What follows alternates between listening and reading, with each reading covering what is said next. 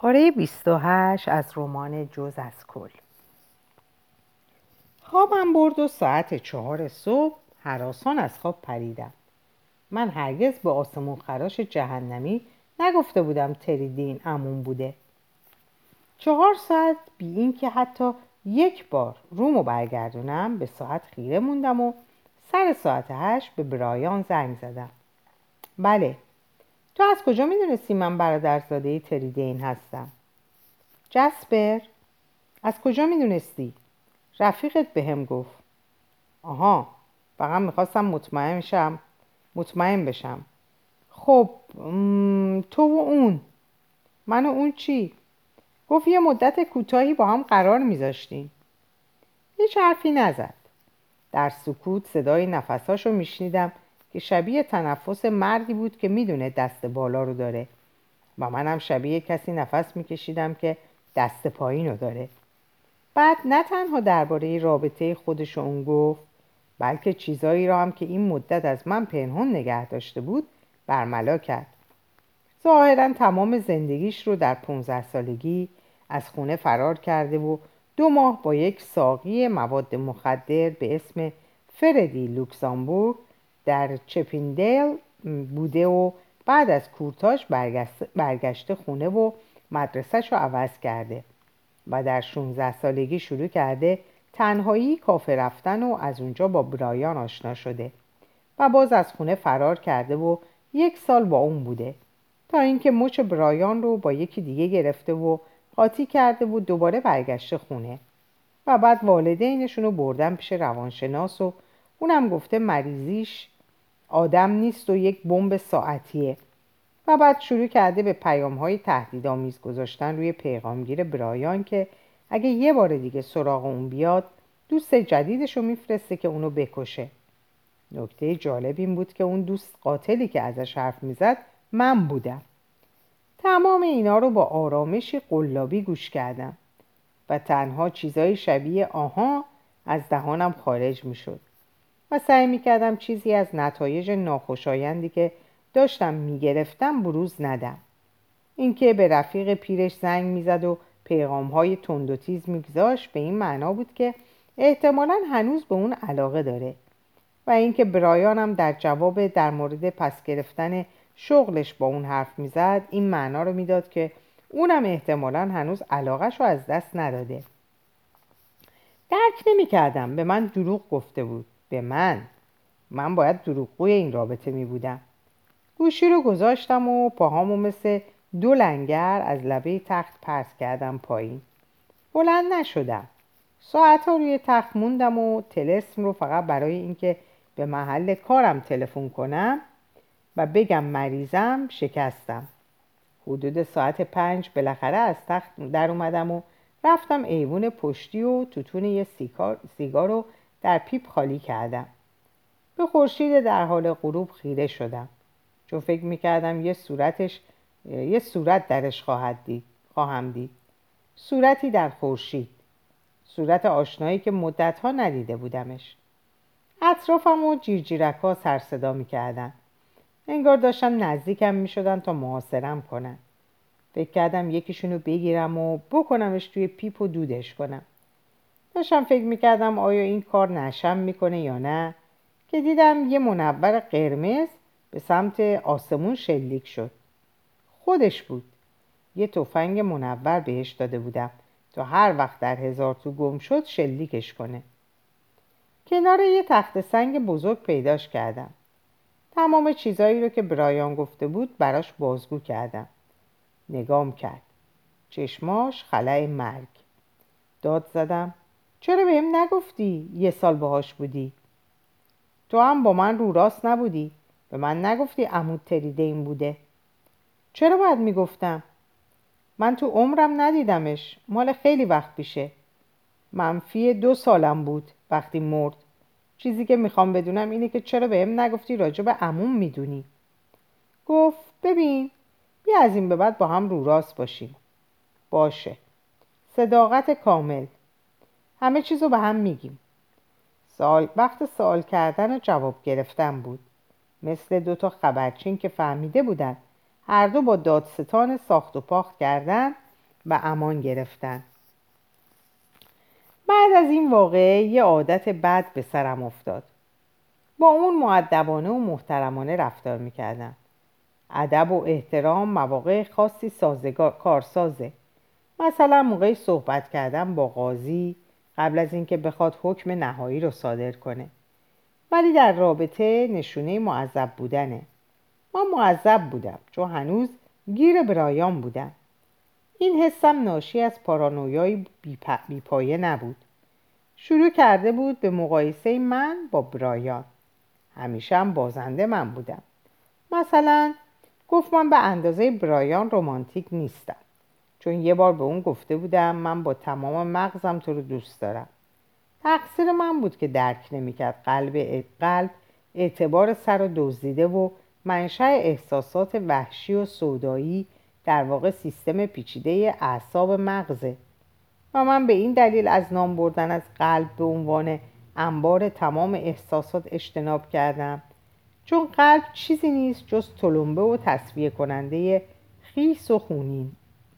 تقصیر منه که مردم قادر نیستن نماد رو در نهایت به واقعیت بدل نکنن.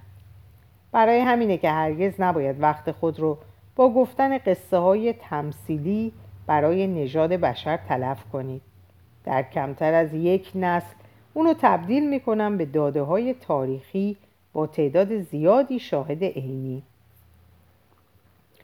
آه و بعد ماجرای اون شیشه پیش اومد. یه بار در اتاقش داشتم دنبال سکه هایی که از جیب شلوارم افتاده بود میگشتم. که یه شیشه زیر تختش دیدم. اندازه شیشه خردل. مایه کدر داخلش بود. شبیه آب شیری رنگ یه شیر آب مکزیکی. درش رو برداشتم و بوش کردم. انتظار داشتم بوی شیر ترش شده بده. ولی هیچ بویی نداشت. برگشتم و نگاش کردم. گفت نریزیش. انگوشم رو کردم توی شیشه و مایه داخلش رو چشیدم. شور. فکر کردم متوجه شدم چیه. ولی واقعا می‌تونست همون معنایی رو بده که فکر می‌کردم؟ واقعا یه شیشه اشک دستم بود. اشکای اون. گفتم اشک آره. انگار عالم و آدم می‌دونستن اون اشکاشو جمع می‌کنه. انگار کل دنیا کاری نداشت جز چاه ساختن یابوتهایی از اندوه یادبوتهایی از اندوه. می‌تونستم شیشه رو تصور کنم که به گونش فشار میده و اشک افتتاحیه شبیه اولین قطره بارون بر شیشه پنجره بر سطح داخلش رد میندازه. پرسیدم این برای چیه؟ هیچی. یعنی چی هیچی؟ من اشکامو جمع می‌کنم همین. ولم کن یه چیزی هست. نیست. حرفمو قبول نداری؟ به هیچ عنوان. چند لحظه خیره نگام کرد. باشه بهت میگم ولی خواهش می‌کنم اشتباه برداشت نکن. باشه. قول میدی برداشت چرت و پرت نکنی؟ قول سختیه. از کجا بدونم برداشت اشتباه نمی‌کنم؟ بهت میگم. باشه. گفت باشه من اشکامو جمع می‌کنم تا می‌خوام برایان رو مجبور کنم این شیشه رو سر بکشه. دندون قروچه کردم و چش دوختم به پنجره درختان برگ ریز پاییزی شبیه بیعتنایی های طلایی قهوه‌ای بودن داد زدم تو هنوز بهش علاقه داری؟ جیغ زد جسپر دیدی اشتباه برداشت کردی؟ حدود دو هفته بعد یه اهانت جدید به قبلی اضافه کرد به جای جسپر به من گفت برایان بعد نگاهی به من کرد که در اون ماهرانه لطافت و انزجار رو به هم آمیخته بود. تا همین امروز هم اون نگاه مثل شاهد یهوه خستگی ناپذیر و بی مقدمه سراغم میاد. بلند شد و با احساس گناه برای خودش چایی ریخت. با صدای لرزون گفت ببخشید. جلوی یخچال کوچیک نشست و گفت چرا شیر نداری؟ دارم. فاسد شده. ولی به هر حال شیره. هنوز پیف گفتنش رو تمام نکرده بود که در تاریکی راه افتادم سمت خونه پدرم. همیشه یواشکی خونه پدرم به خونه هم می‌رفتیم و شیر میدزدیدیم. باید بگم که من باید بگم که من دزد بهتری بودم.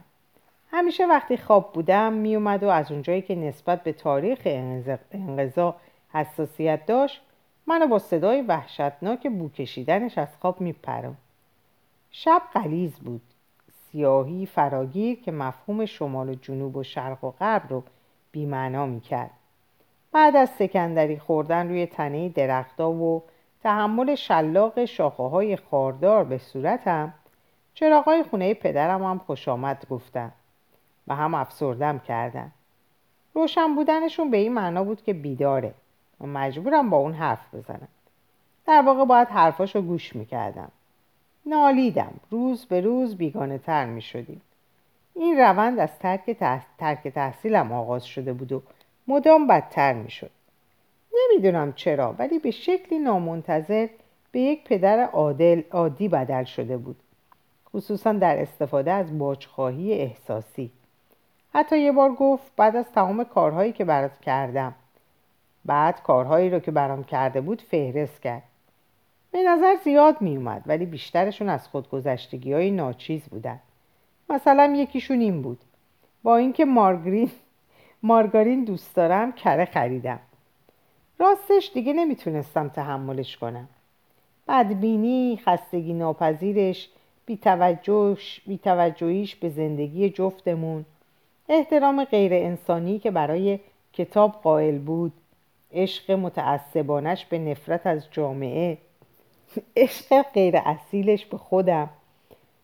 اصرار ناسالمش به اینکه زندگی منو مثل زندگی خودش غیر قابل تحمل کنه. به نظرم اومد زندگیمو به اندازه فکری که دیر به خاطر آدم میاد استراباور نکرده. ولی با زحمت زیاد منو قطع قطعه پیاده کرده بود. انگار بابت این کار اضافه کار می‌گرفت. به جای سر یک تیر به جای سر یک تیرچه سیمانی داشت و من دیگه نمی‌تونستم تحملش کنم. به نظرم باید بتونی به آدمای زندگیت نگاه کنی و بگی من بقایم رو به تو مدیونم یا تو بقایت را به من مدیونی. و اگر نمی‌تونی هیچ چیزی رو بگی گور پدر همشون من فقط می‌تونستم به پدرم نگاه کنم و فکر کنم خب من به رغم فضولی های تو زنده موندم. لعنتی. چراغ پذیرایی روشن بود. از پنجره سرک کشیدم داشت روزنامه می‌خوند و گریه می‌کرد. در رو باز کردم و پرسید چی شده؟ اینجا چی کار می‌کنی؟ شیر میدوزدم گفت شیر خودت رو بدوز رفتم تو و روزنامه رو از دستش کشیدم یکی از این روزنامه های زرد بود. بابا بلند شده رفت اتاقش. روزنامه رو نگاه کردم. پدرم داشت داستان فرنکی هالو رو می‌خوند. ستاره راکی که اخیرا به قتل رسیده بود. از یه تور برمیگشته که یه طرف یک طرفدار دیوونه جلوشو گرفته و دوباره به سینش شلیک کرده و یه بار به سرش. یه بارم برای خوششانسی. هر روز این خبر به صفحه های اول راه پیدا می‌کرد. بدون اینکه اطلاعات جدیدی نسبت به روز قبل به اون اضافه شده باشه. بعضی روزها روزنامه ها با کسایی مصاحبه می‌کردن که هیچی از موضوع نمی‌دونستن و در طول مصاحبه هم هیچ حرفی حرف مربوطی نمی‌زدن. بعد آخرین قطره خون داستان رو خون داستان رو با کندوکاف در گذشته ستاره بیرون کشیدند و وقتی دیگه مطلقا هیچ چیزی برای گزارش باقی نموند. بازم یه سری گزارشات جدید چاپ کردن. فکر کردم که این چرکای زیر ناخون رو چاپ می‌کنن؟ و بعد فکر کردم چرا پدرم برای مرگ یه آدم معروف گریه می‌کنه؟ با هزار جمله تحقیرآمیز که در سرم شنا می‌کردن ایستاده بودم و نمی‌دونستم به کارشون ببرم یا نه. تصمیم گرفتم استفادهشون نکنم. مرگ مرگ و سوگواری سوگواری. حتی اگه مردم بخوام برای از دست رفتن یه غریبه محبوب اشک بریزن بازم نمی‌تونی دل غمگینی را مسخره کنی. روزنامه رو بستم بیخبرتر از قبل. از اتاق کناری صدای تلویزیون میومد. ظاهرا پدرم داشت امتحان می‌کرد ببینه صدای تلویزیون چقدر بلند میشه. رفتم تو. داشت یه سریال آخر شبیه صحنهدار تماشا می‌کرد. درباره بازرس زنی که معماهای جنایی رو با نشون دادن پاهای خوشترکیبش حل می‌کرد. هرچند پدرم صفحه تلویزیون رو تماشا نمی‌کرد زل زده بود و به دهان بیزی شکل یه قوطی آبجو زل زده بود به دهان بیزی شکل یه قوطی آبجو. نشستم کنارش و مدتی ساکت موندیم. بعضی وقتا حرف نزدن کاری نداره. ولی بیشتر وقتا از بلند کردن پیانو هم سخت داره پرسیدم چون نمیری بخوابی؟ بابا گفت چشم بابا. سعی کردم جواب کنایش رو با یک کنایه دیگه بدم. ولی وقتی دو تا, دو تا کنایه کنار هم قرار می‌گیرن صورت خوشی نداره. برگشتم به هزار تو و جهنم. گفت پس شیر کو؟ گفتم قلمبه قلمبه شده بود. به پدرم و قلمبه های درونش فکر می‌کردم آنوک و ادی راست می‌گفتن دوباره به آغوش افسردگی بازگشته بود این دفعه چرا؟ چرا برای ستاره راکی که هرگز ندیده بود سوگواری می‌کرد؟ واقعا می‌خواست برای هر مرگی روی این کره خاکی اشک بریزه؟ سرگرمی وقتگیرتر از این وجود داره؟ صبح دیدم که جهنم رفته اتفاق جدیدی بود کاملا مشخص بود به ورته جدید سقوط کردیم.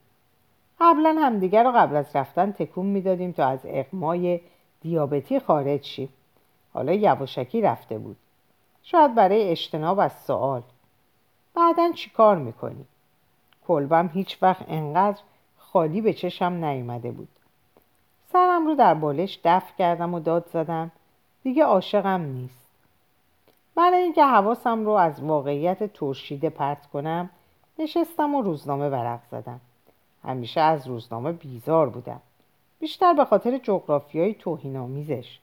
مثلا در صفحه 18 چشمت میفته به خبر وقوع زلزله وحشتناک در جایی مثل پرو. با توهینی که میون سطوح پنهانه. 20 هزار انسان زیر آوار دفن شدن. بعد دوباره دفن میشن. این بار زیر 17 صفحه اخبار چرت محلی. فکر کردم کی این عفونت لسه رو منتشر می‌کنه؟ بعد صدایی شنیدم. یه گفتگوی تق تق. از کوره در رفتم. داد زدم. وایستا پشت در رو بگو تق تق. اگه زنگ داشتم وای, وای میستادی و می‌گفتی رینگ. آنوک اومد تو گفت چه مرگته؟ هیچی. می‌تونی به من بگی؟ می‌تونستم بهش اعتماد کنم؟ می‌دونستم آنوک در زندگی عاطفیش مشکل داره. وسط یک جدایی پردرد سر بود. هرچند همیشه مشغول به هم زدن با آدمایی بود که اصلا از وجودشون خبر نداشتن. اگر کسی شم فهمیدن پایان از همون آغاز رو داشته باشه اون کس آنوکه. ولی تصمیم گرفتم ازش راهنمایی نخوام. بعضی آدما حس می‌کنن در حال غرق شدنی و وقتی جلوتر میان تا بهتر ببینن نمی‌تونن در برابر وسوسه پا گذاشتن روی سرت مقاومت کنن. گفتم خوبم. می‌خوام در مورد افسردگی پدرت با حرف بزنم. حوصله ندارم. می‌دونم چطور خلقت خلقش رو پر کنم. با دفترچه هاش اونقدر دفترچه هاش رو خوندم که برای تمام عمرم بس باشه. نوشته هاش لکه های اصاره گوشت قرقاتی سرش هستن که چکیدن روی کاغذ. من که نیستم. مجبور نیستی. من همه کاراشو کردم. واقعا؟ آنوک یکی از دفترچه های سیاه پدرم و از جیبش در آورد و جوری در هوا تکونش داد انگار بلیت برنده لاتاریه. دیدن دفترچه همون تاثیر دیدن چهره پدرمو داشت. ملال بی انتها. آنوک گفت خیلی خوب گوش کن. نشستی؟ داری نگام می‌کنی آنوک. باشه باشه خدایا امروز از دنده چپ بلند شدی. گلوش رو صاف کرد و خوند. در زندگی همه دقیقا همون کاری رو می‌کنن که باید. وقتی یه حسابدار می‌بینه به اون دقت کنید دقیقا شبیه یک حساب داره هرگز حسابداری وجود نداشته که به نظر یک آتش نشان بیاد. فروشنده لباسی که شبیه یک قاضی باشه یا دامپزشک که فکر کنید جاش پشت صندوق مکدونالده یک بار در یه مهمونی آدمی رو دیدم و گفتم شغل چیه؟ و با صدای بلند جوری که همه بشنون گفت من جراح درختم. یه قدم عقب رفتم و سر تا پاشو برانداز کردم. و باور کنین دقیقا همونی بود که ادعا می‌کرد. شبیه جراح درخت بود. هرچند به عمرم جراح درخت ندیده بودم. همینو می‌خوام بگم. همه دقیقا همونی که باید باشن. و مشکل همینه. هیچ وقت یه سلطان رسانه نمی‌بینید که روح یک هنرمند رو داشته باشه. یا میلیاردری که دلسوزی آتشین یک مددکار اجتماعی رو داشته باشه. ولی اگه بتونیم در گوشه میلیاردر زمیمه کنیم و به دلسوزی آتشینی که یه گوشه از وجودش بی استفاده افتاده دست پیدا کنیم چی؟ به جایی که همدردی انباش شده دست پیدا کنیم و بیدارش کنیم و پر کنیمش از ایده ها تا اینکه بلفل شه. منظورم اینه که به هیجان بیاریمش. واقعا هیجان زدش کنیم. این چیزیه که رویاش رو دارم. مردی باشم که آدمای پولدار و قدرتمند رو با ایده ها به هیجان بیارم. این چیزیه که می‌خوام. مردی باشم که در گوشی عظیم و طلایی ایده های شگفتانگیز زمزمه کنم. آنوک دفترچه رو بست و جوری نگام کرد انگار منتظر از جا بلندشم و دست بزنم. برای این هیجان زده شده بود. خود بزرگ بینیش برای من خبر جدیدی نبود. وقتی کمکش می‌کردم از تیمارستان بیاد بیرون خوب شناخته بودمش گفتم خب که چی؟ که چی؟ نمی‌فهمم نمی‌فهمی؟ هر چی رو من میگم تکرار نکن این جواب جسپر واقعا؟ من سوال فراموش کردم سوال اینه که چطوری خلای پدرت رو پر کنیم ساده است میریم یکی رو پیدا می‌کنیم چی پیدا می‌کنیم؟ لبخند زد و گفت یه گوشی طلایی. اون شب در راه رفتن به خونه آنور درباره نقشش فکر کردم. گوش طلایی که در نظر گرفته بود روی سر رینولد هاپس قرار داشت. پولدارترین آدم استرالیا. فقط کسی که در قار زندگی می‌کرد و نمی‌دونست تلویزیون کابلی چیه و اونو نمیشناخت. خیلی از روزنامه ها و مجلات و انتشارهای انتشاراتی ها و استادیوهای فیلمسازی و شبکه های تلویزیونی که مسابقات ورزشی رو ضبط و در شبکه های کابلیش پخش می‌کردن متعلق به اون بودن.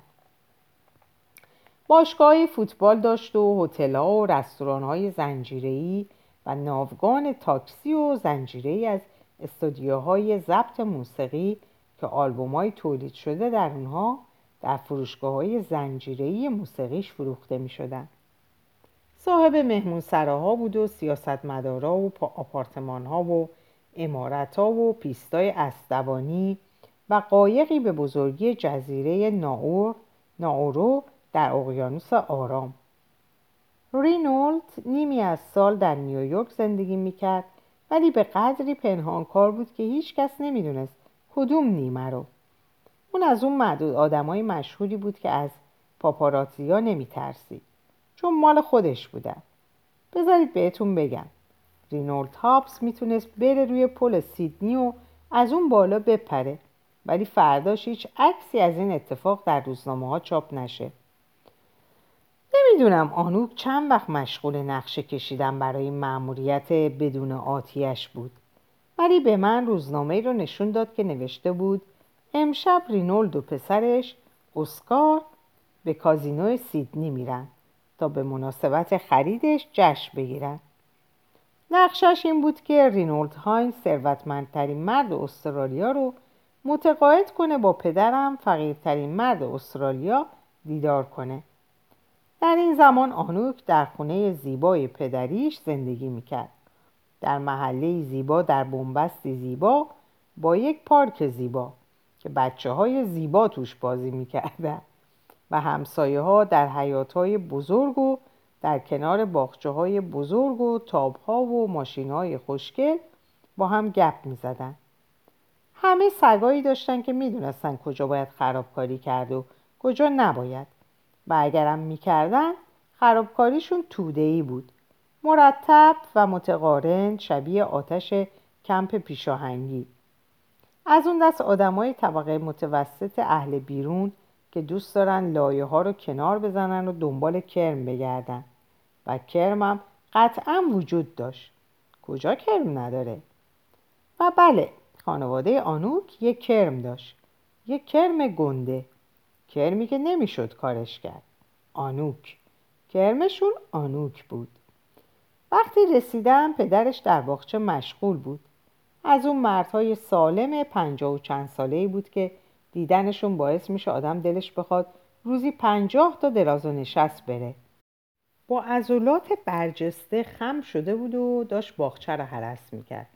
حتی خط باستنش هم که موقع کار افتاده بود بیرون زیر موهای پرپشت و مردونه به سرخی میدرخشید. هی جسپر! چیه؟ شال و کلا کردی؟ با آنوک می‌خوایم بریم کازینو. واسه چی؟ پول ببریم. خندید.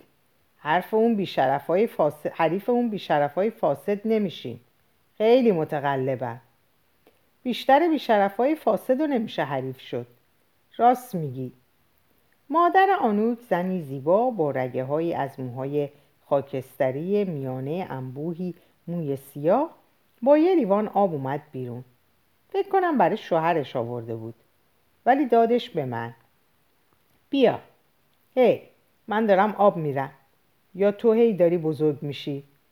فکر کنم من دارم بزرگ میشم. پس فعلا بزرگ شو. هنوز جا داری. حتما. از خانواده آنوک خوشم میومد. خیلی به خودشون زحمت نمی‌دادن تحویلت بگیرن. جوری نگاد می‌کردن انگار از اول با تو آشنا بودن. راستگو و صمیمی و علاقمند و خوشرو و سختگوش بودن. محال بود پشت سر کسی بدگویی کنن. از اون دست آدمایی بودن که نمی‌شد دوستشون نداشت. به سرم می‌زد همراهشون در خیابونا را برم و ببینم کسی جرأت داره دوستشون نداشته باشه. آنوب کجاست؟ تو اتاقش بیا تو. از داخل خونه زیبا و خنک عبور کردم و از پله ها رفتم بالا و وارد اتاق آنوک شدم. آنوک همیشه بعد از های نام... سفرهای ناموفقش به دنیا برمیگشت خونه پدرش. اغلب بعد از اینکه شغلها یا روابطش به شکست منجر می شدن. اتاقو براش نگه داشته بودن و دیدن اون در خونه پدریش عجیب بود. اونم در اتاق خواب یه دختر 15 ساله. حقیقت این بود که آنوک 32 سال داشت و هر بار اونجا رو ترک می‌کرد قسم می‌خورد دیگه برنگرده. ولی هیچ وقت اوضاع بر وفق مرادش پیش نمی‌رفت و نمی‌تونست در برابر وسوسه بازگشت مقاومت کنه. برمیگشت تا نفسی تازه کنه.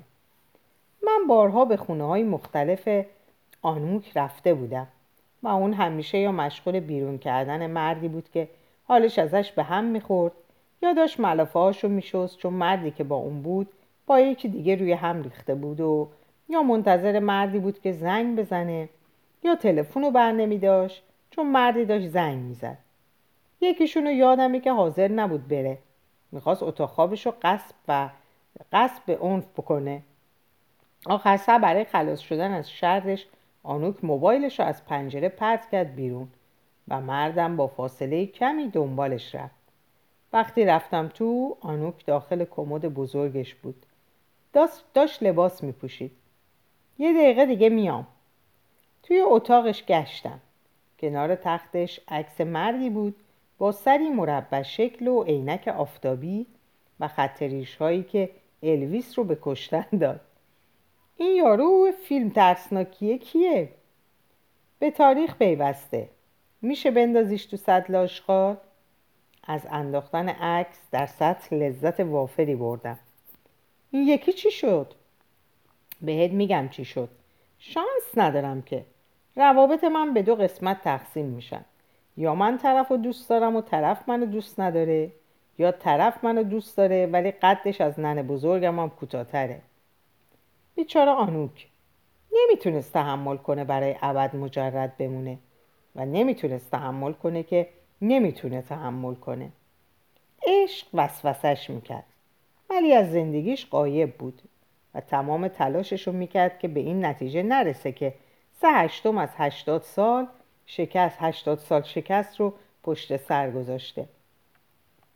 از پیوستن به گروه زنان مجردی که تمام فکر و ذکرشون اینه که سعی کنن تمام فکر و ذکرشون و وسواس مجرد بودنشون نباشه احساس حقارت می‌کرد. ولی نمی‌تونست در برابر وسوسه وسواس مقاومت کنه. سی سالگی رو پشت سر گذاشته بود و مجرد بود. ولی مسئله ساعت بیولوژیک نبود. مسئله تیک تاک ساعت دیگه بود. ساعت بزرگ. طبق توصیه حکما در عمق وجود خودش دنبال جواب میگشت. ولی به یه علت واحد نمی‌رسید. و اینگونه نبود که در یک دور باطل اسیر شده باشه. بلکه در الگویی از دوایر باطل متصل به هم گرفتار شده بود. در یکی از این دایره ها همیشه آدم, آدم اشتباه رو انتخاب می‌کرد. یا بچه پولدار عوضی بورژوا یا صرفا عوضی و یا اغلب اوقات یه مرد مرد کودک. مدتی به نظر می رسید فقط با انواع و اقسام مرد کودک ها قرار می‌ذاره. همچنین عادت رو هم داشت که زن دیگه باشه. نه زن اصلی. از اون دست زنهایی بود که مردها ازشون خوششون میومد ولی نه برای رابطه جدی و پایدار. بیشتر پسر بود تا دختر. من روانشناسی پشتش رو نمی‌دونم ولی شواهد نامعتبر اثبات این قضیه بیش از اندازه اینو می‌خواست. ولی چون هیچکس مطمئن نیست راه حل چیه تنها راهی که برای مقابله با این نیروهای مرموز باقی میمونه اینه که تظاهر کنی چیزی رو که از تای دل می‌خوای نمی‌خوای. آنوک از کمد اومد بیرون. حسابی خوشتیب شده بود. یه لباس سبز روشن گلدار پوشیده بود و زیرش هم یه پیراهن مشکی. راستش از چهارده سالگی به فانتزیام راه پیدا کرده بود. از وقتی که دیگه سرشو نمی تراشید و پوتین نمی پوشید و گوش و دماغ و لبش رو سوراخ سوراخ نمی کرد و ادای دختر عصبانی دختر عصبانی ها رو در نمی آورد. چشمای سبزش هنوز می درخشیدن. ولی طی این سالها موهای سیاهش بلند و جاری شده بودن. دیگه به سوراخ‌های دماغ و لبش حلقه نمینداخت و از لاغر ترکیهی بدل شده بود به اسفنجی. با اینکه برای مبارزه با افسردگی پدرم اونجا بودم نمی‌تونستم این فکر رو از سرم دور کنم. می‌تونم می‌تونم به دوستی با خودم مجابش کنم؟ میشه کسی رو که مراحل بلوغ آدم رو دیده مجاب کرد؟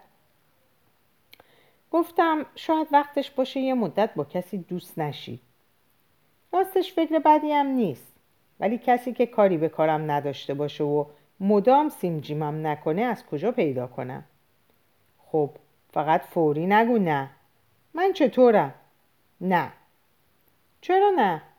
برای اینکه تو مثل پسرم میمونی. نه خیر. ما مثل دو تا فامیلی خیلی دوری. بله هیچ وجه. به هیچ وجه.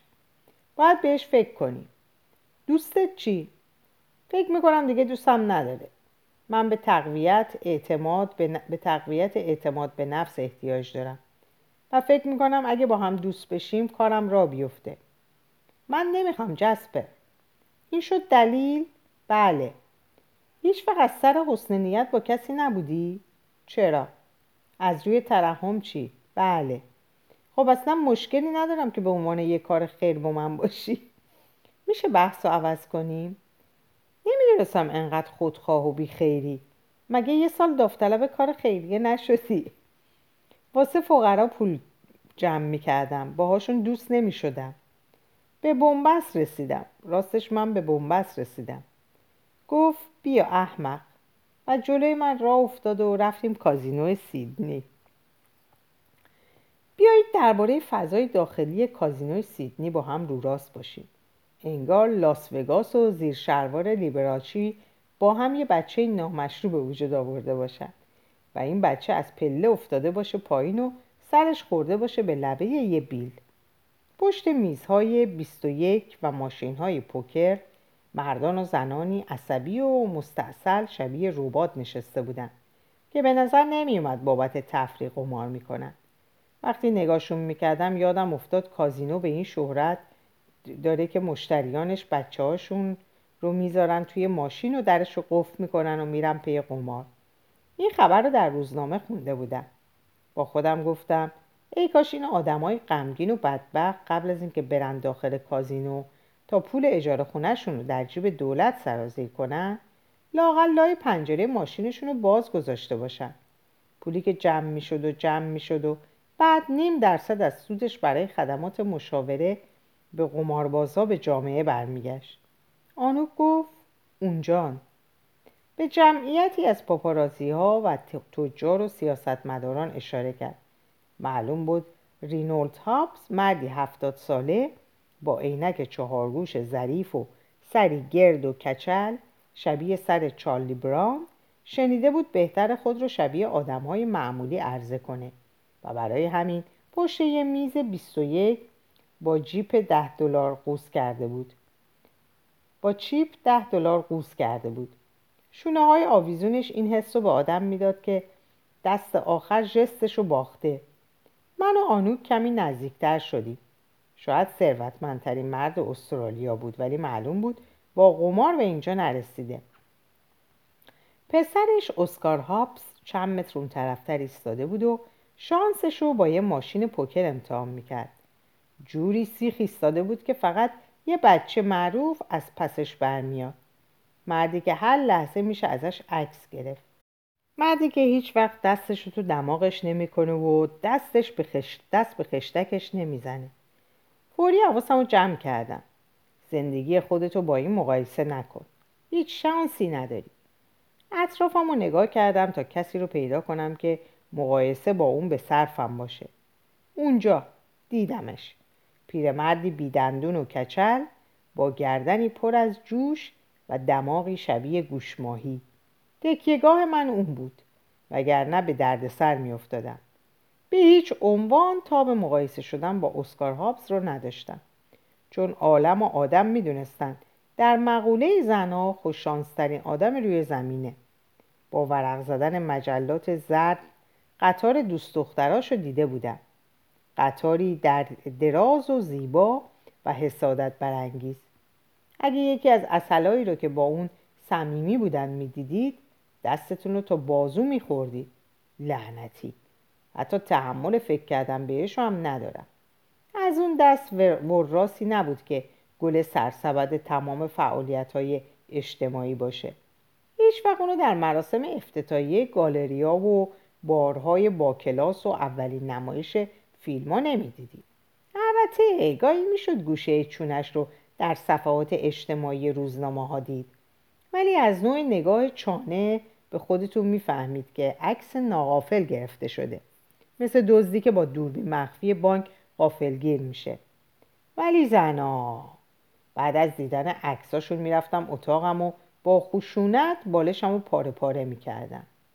بیش از یک بار به معنای واقعی کلمه رشته رشتش کردم و پاره کردن بالشم هم کار خیلی مشکلیه. از آنو پرسیدم می‌خوای چیکار کنی؟ باید از دو جهت حمله کنی. یکی باباه رو می‌گیره و اون یکی پسره رو. جواب نمیده. رینولد رو امتحان می‌کنی یا اسکار رو؟ هیچ کدوم. ولی فکر کنم رینولد. می‌خوام یه چیزی ازش بپرسم. باشه ولی من به پسره چی بگم؟ با چی شروع کنم که جواب بده؟ نمی‌دونم. یه جوری برخورد کن انگار از قبل همدیگر می‌شناسی. فکر می‌کنه می‌خوام بهش بند کنم. پس بهش توهین کن. توهین کنم؟ مثل همیشه تشریحش کن. بهش بگو مشکل روحیش چیه؟ از کجا بدونم مشکل روحیش چیه؟ از خودت درار بهش بگو روی روحت یه لکه هست که هرچی بیشتر سعی می‌کنی پاکش کنی پخشتر میشه. نه این خوب نیست. باشه پس بهش بگو انقدر پول داره که از واقعیت جدا شده. این راش, مین... راش میندازه. آدمای پولدار متنفر اینو بهشون بگی. ولی اون واقعا انقدر پول داره که از واقعیت جدا شده. آنوک چه باور کنی و چه نکنی تنگنای مالی تنها واقعیت رسمی نیست. یه جره بس نکنیم بریم ببینیم چی پیش میاد. باش موفق باشیم رفتم سمت میزی که رینولد هابس پشتش قوس کرده بود ولی صندلی خالی پیدا نکردم. ایستادم و توی گردن بازیکنها نفس کشیدم. یه مأمور حراست نگاه پر از شکی به من انداخت و حقم داشت. کارام مشکوک بود. داشتم زیر لب می‌گفتم من به این قول رسانه چی بگم؟ چطور می‌تونم رازیش کنم پدرم رو ببینه؟ از روی ترحم. رینولد هابس خیلی مشهوره. درست ولی خیریش از اوناست که باید بهش زنگ بزنی. خبرنگاری که کنار رینولد نشسته بود مصاحبهش رو تموم کرد. بلند شد و با اون دست داد. از فرصت استفاده کردم و به زور خودم اون وسط جا کردم و کنارش نشستم. رینولد لبخند دوستانه به من زد. ولی فورا معذب بودنش رو حس کردم. بعضیا سختیشونه با آدمای زیر 20 سال حرف بزنن. و هر چقدر به صفر نزدیکتر باشی بیشتر معذب میشن. از من رو گردوند و با وکیلش درباره اندازه حروف در یک قرارداد حقوقی حرف زد. رینولد می‌خواست یه بند با فونت به قرارداد اضافه کنه ولی می‌خواست اندازش چهار باشه. وکیلش داشت درباره جنبه اخلاقی این حرکت پیشنهاد بحث می‌کرد و اعتقاد داشت. در هیچ متنی نباید از فونت کوچکتر از هفت استفاده کرد چون صورت خوشی نداره. گفتم ببخشید آقای هابس آروم برگشت طرفم. انگار داشت می‌گفت هر چیزی که نفس من به اون می‌خوره تبدیل به طلا میشه. و خیلی دارم به تو لطف می‌کنم سرمو میگردونم سمتت. وقتی چشماش به من رسیدن با سکون بیکرانشون به من حالی کردن به رغم نزدیک بودنشون دسترسی ناب... دسترس ناپذیرن. چیه؟ شما چند تا روزنامه دارین در... چند تا روزنامه دارین درسته؟ خب. خب من فکر می‌کردم قدرت فساد می... قدرت فساد میاره آقای هابس ولی کاری که شما انجام می‌دید فاسد نیست. فروختن اسهال عمل فاسد. فروختن اسهال عمل فاسدی نیست. حروم کردن قدرته. با تمام نفوذ و توانایی که بهتون اجازه میده هر چیزی رو چاپ کنین ولی باز ترجیح میدین عرق زیر بغل چاپ کنین. چرا؟ رینورد نمی‌دونست چی بگه.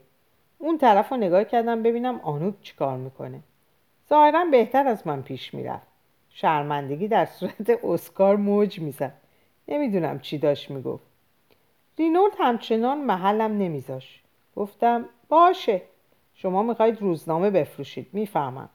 شما خلط تازه میفروشین چون عامه مردم اشتهای سیری ناپذیری برای خلط تازه دارن. ولی نمی‌تونید روزنامه هاتون رو فقط یکم رهایی بخش کنین. مثلا بین تیترهای تکراری و ستون طالبینی یک چهارم صفحه حکمت تبتی چاپ کنین. به فروشتون لطمه می‌زنه. دست معمور حراست روی شونم قرار گرفت. گفت پاشو بریم. رینولد بیان که بیون که چشم از من برداره گفت بزا باشه اشکالی نداره. ادامه دادم. مثلا همین داستان شرماور و اشکنگیز فرنک هالو. هیچ اتفاق جدیدی نسبت به روز اول نیفتاده. ولی شما هر روز خبرش رو صفحه اول چاپ می‌کنید. هی زاویه دید رو تغییر می‌دید. یه بار از دید مدفوع توی توالت هتل. یه بار از دید پرنده‌ای که از جلوی پنجره اتاقش پرواز می‌کرده. راستش آقای هابس مثل خوندن چرک ناف میمونه. چطوری با خودت زندگی می‌کنی؟ باید یکی رو استخدام کنی که به تو آینه نگاه کنه. گوش کن بچه جون روزنامه برای گزارشه. نه تعالی روح بشر روزنامه های زرد احساسات برانگیزن چون توی زندگی مردم هیچ شور و احساسی وجود نداره کل ماجرا همینه مرگ یه ستاره برای فروش روزنامه بهترین اتفاق ممکنه می‌دونی چرا؟ چون انگار تیتر زده باشیم خدایان هم میمیرن متوجه منظورم میشی؟ قطعا میشه سی هزار دلار به هم قرض بدین؟ برای چی؟ برای بی هدف گشتن تو دنیا. ده هزار تا برای شروع کافیه. چند سالته؟ هیوده نباید از الان دنبال اعانه باشی. باید روی پای خودت بیستی. با حداقل حقوق هیچ کس نمی‌تونه روی پای خودش بیسته. چرا؟ من خودم با حقوق حداقل شروع کردم. هیچ وقت از کسی اعانه نگرفتم. برای چیزی که دارم زحمت کشیدم. سخنرانی خوبی بود. چقدر حیف که نمی‌دونید خطابه ترهیمتون رو خودتون بخونید خطابه خطابه ترهیمتون رو روی خودتون بخونید خیلی خوب. صبرم دیگه تموم شد. به مأمور حراست اشاره کرد و اونم با فشار دادن گردنم کمکم کرد روی پا بیستم.